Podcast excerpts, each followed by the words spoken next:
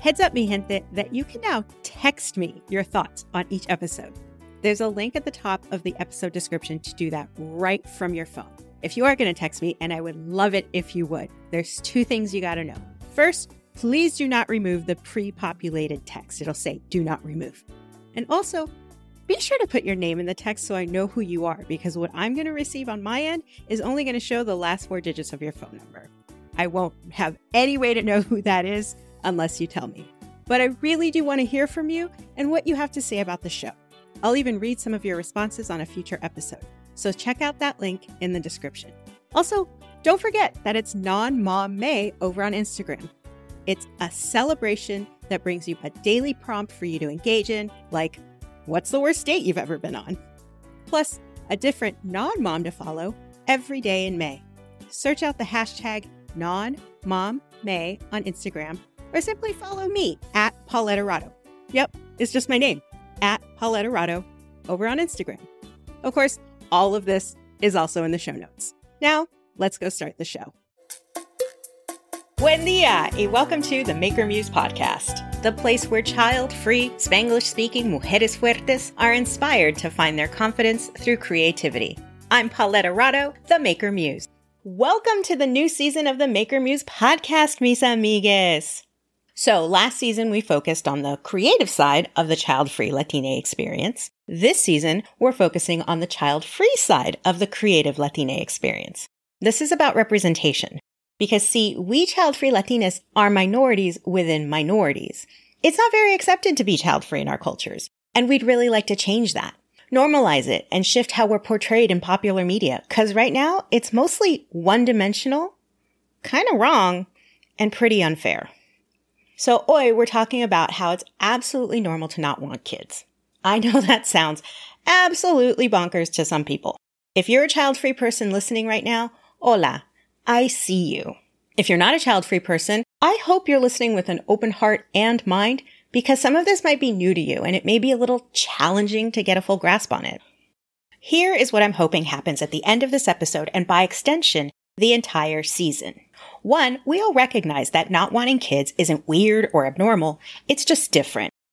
Two, that child free people aren't the bitter, selfish, or even dangerous people the media makes us out to be. And we recognize how much harm those stereotypes and bingos can cause. And finally, that being child free is a measure of self awareness, a boundary and a limit we are not willing to cross to please other people. And if you don't know what I mean by the word bingo, it's okay. Let me explain it.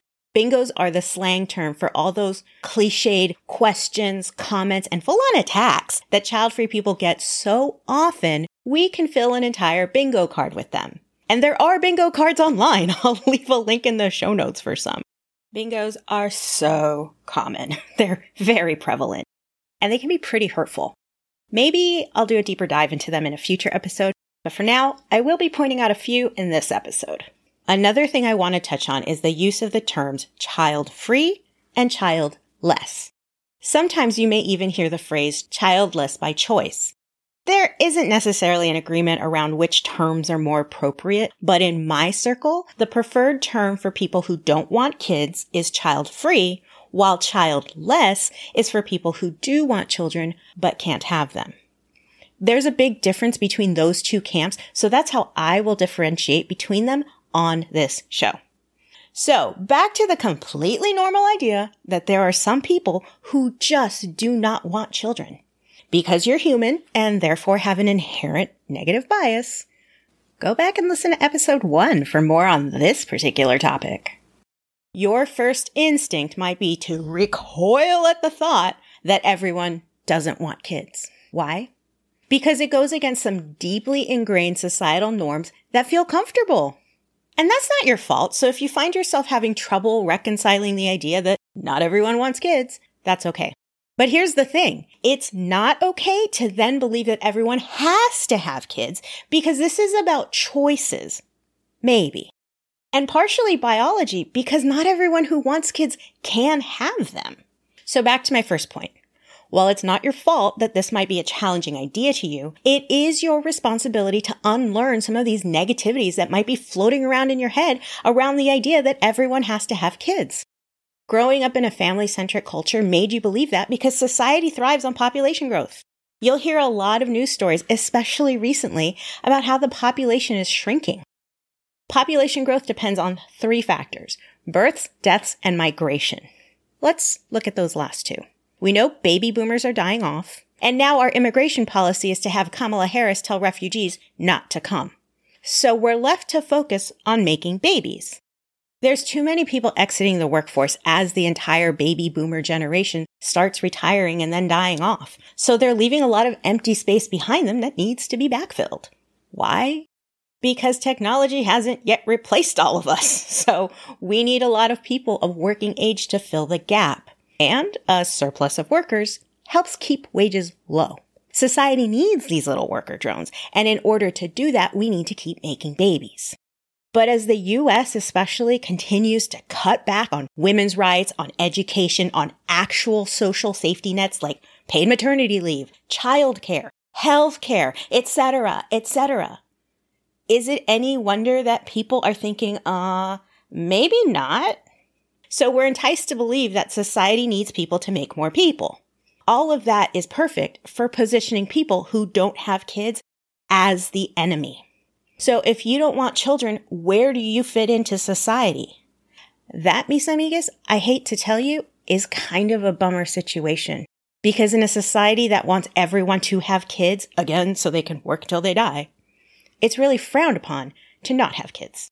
It's especially doubly hard when you come from a family centric culture like many Latina Americans. So everybody plans on having kids, and when you're the odd one out who maybe doesn't, you're the weirdo. And no one wants to be the weirdo. While we may not all want to conform, we all do want to belong. We want to be in the in crowd, not necessarily stick out for the bad reasons. I mean, we all just want to be accepted. That's an inherent human need. We all want to be accepted. So what do you do when you're the one who's different? How do you cope? Because all you did was make a choice, right? Well, maybe it's not that simple. I'm going to tell you my story and let's see if you can relate. And I don't want you to think that my story is all that typical or that it's even common. It's probably not. I mean, it's probably not uncommon, but it's probably also not the same for other child free people. And it's definitely not the rule. And that is why I invited so many other mujeres fuertes to share their stories this season. So you get different perspectives. I'm telling you my story because that's the one I know. So, in case you've never seen what I look like, I am a short, curly haired Latina woman with brown eyes and I'm right handed. Also, I do not want children. But I never realized I'd actively made the choice to not have children. To me, it's just who I am. It's not even the most interesting thing about me. I think my curly hair is a hell of a lot more interesting. But just like having brown eyes and being right handed, I think being child free is also biological for me. I came out of the box this way. Let me back up. I grew up in Southern California with my parents and two brothers.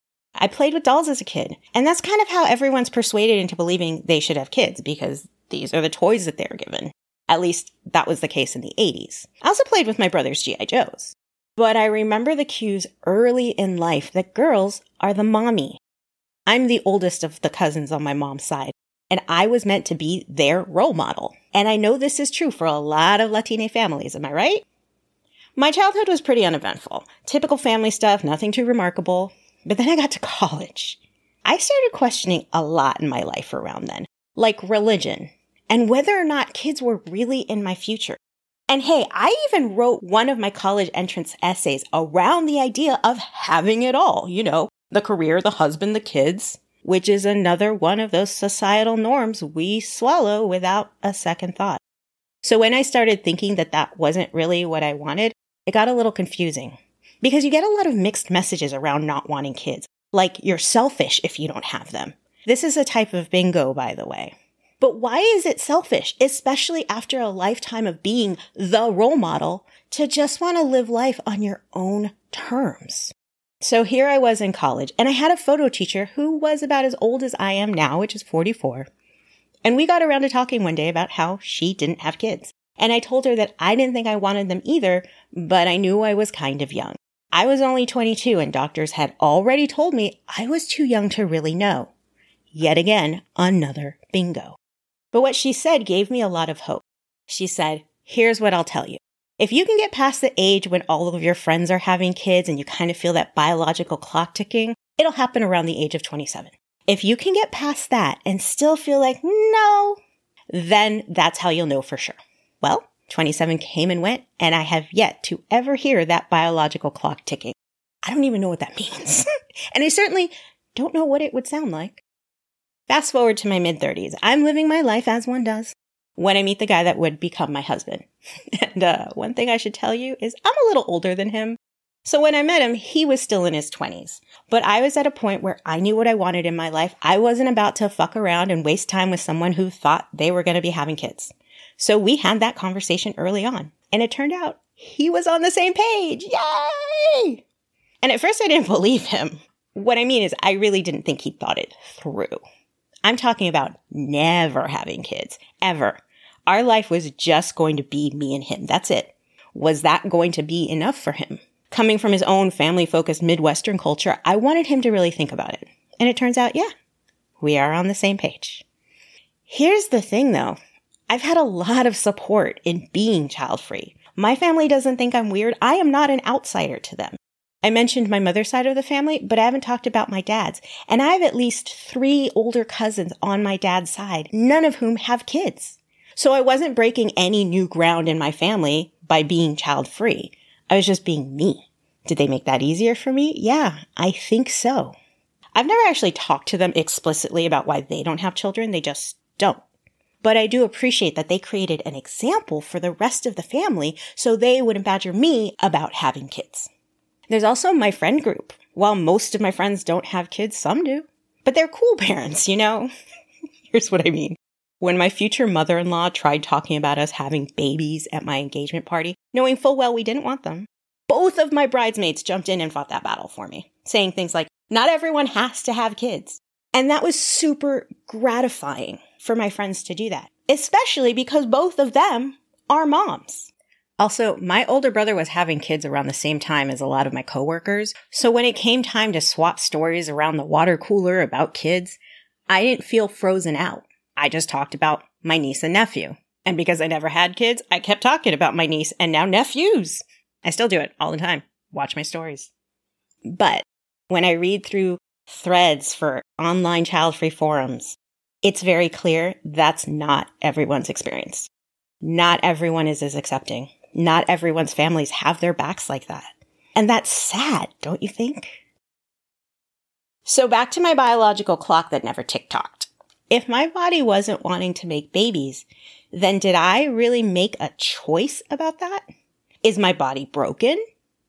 No, I don't think so. I just think that my biology went in a different direction. Like I got my dad's curly hair and not my mom's straight hair.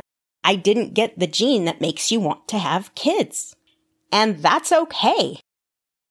I asked each of my guests in this season to talk about legacy because one of the big bingos is who's going to carry on your name? What kind of legacy can you have without children? And all of them had similar but very different answers. So let me tell you mine. My legacy is in two parts. One, bringing awareness to the fact that everyone is creative and art is everywhere. Go back to the entirety of season one for more on this. All of my episodes use this as a jumping off point. And two, that the narrative around child free people being weirdos is eradicated, but especially for Latina Americans. We are not fucking weirdos. We're just people. I talked at length in season one about how society and media makes us believe certain things about art. Check out episode two, especially for that. See, I'm all about contradicting societal norms here on the Maker Muse podcast. It brings me joy. So anyway, that was season one. Now let's talk about how the media portrays child-free people. I found a really great article on how we're generally portrayed as, quote, a smug asshole, unfit for motherhood, or obsessive workaholic. Ouch. I'll link that in the show notes because she has some great examples in popular media to fit all of those, from Sex in the City to Seinfeld and beyond. She also points out that child free women of color are sorely lacking on TV. So it's not just me. A common trope is that we are excessively rich, like the rich auntie stereotype, or we're collectors of animals, or we're bitter and cruel. You can look to Cruella de Vil for a caricature that encompasses all of those. She's rich. She has 101 puppies that she's got to make furs out of. And she's mean. It's in her name. Cruella. She's cruel. What about another children's movie? The Lion King. The character of Scar is dangerous. He's jealous and petty. And these themes run rampant in Disney movies, like The Jealous Queen in Snow White and the Seven Dwarfs, which in the Disney Wiki itself describes her as an extremely sadistic, hateful, cold, and sinister person. Or the sea witch Ursula from The Little Mermaid, again described by Disney as a sadistic schemer. These are the ways that child-free people are portrayed to children. Is it any wonder that we're viewed with suspicion or malice? And that's not fair. There are plenty of normal, everyday folks just walking around, not thinking about kids. It's just not super visible.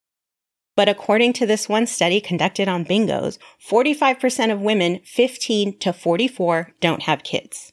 So that age range is a little strange. Why are we surveying 15 year old children? I'm sure the scientists behind the study had their reasons, and I'll leave a link to it in the show notes. Interestingly, only 6% of the survey sample considered themselves child free, and the paper suggests that child free families represent a growing share of the population whose needs and challenges must be considered. Yes, please. So I went looking for a list of child free Latina celebrities, and the list was woefully short. In fact, most of the people in the article from 2015 all had children in the seven years since. And that's fine. I'm not trying to recruit people onto my side. This isn't a propaganda campaign to make more child free people. I'm just trying to shine a light on the fact that we exist. And we're all right people. We're simply self aware individuals. We've discovered that this is a boundary, a hard limit for us. And this is one of those boundaries that you cannot compromise on. It's not like you can just have one for funsies and try it out. That's what being an aunt or uncle is for. And I'm really good at that, I think. You don't get to give your kids back to Walmart like you changed your mind about some dish towels. Children are permanent, like a tattoo on your face. So if we take measures to ensure that we're not going to go down that route, it's because we have self-awareness. We are consciously drawing a boundary and we're enforcing it and standing by it.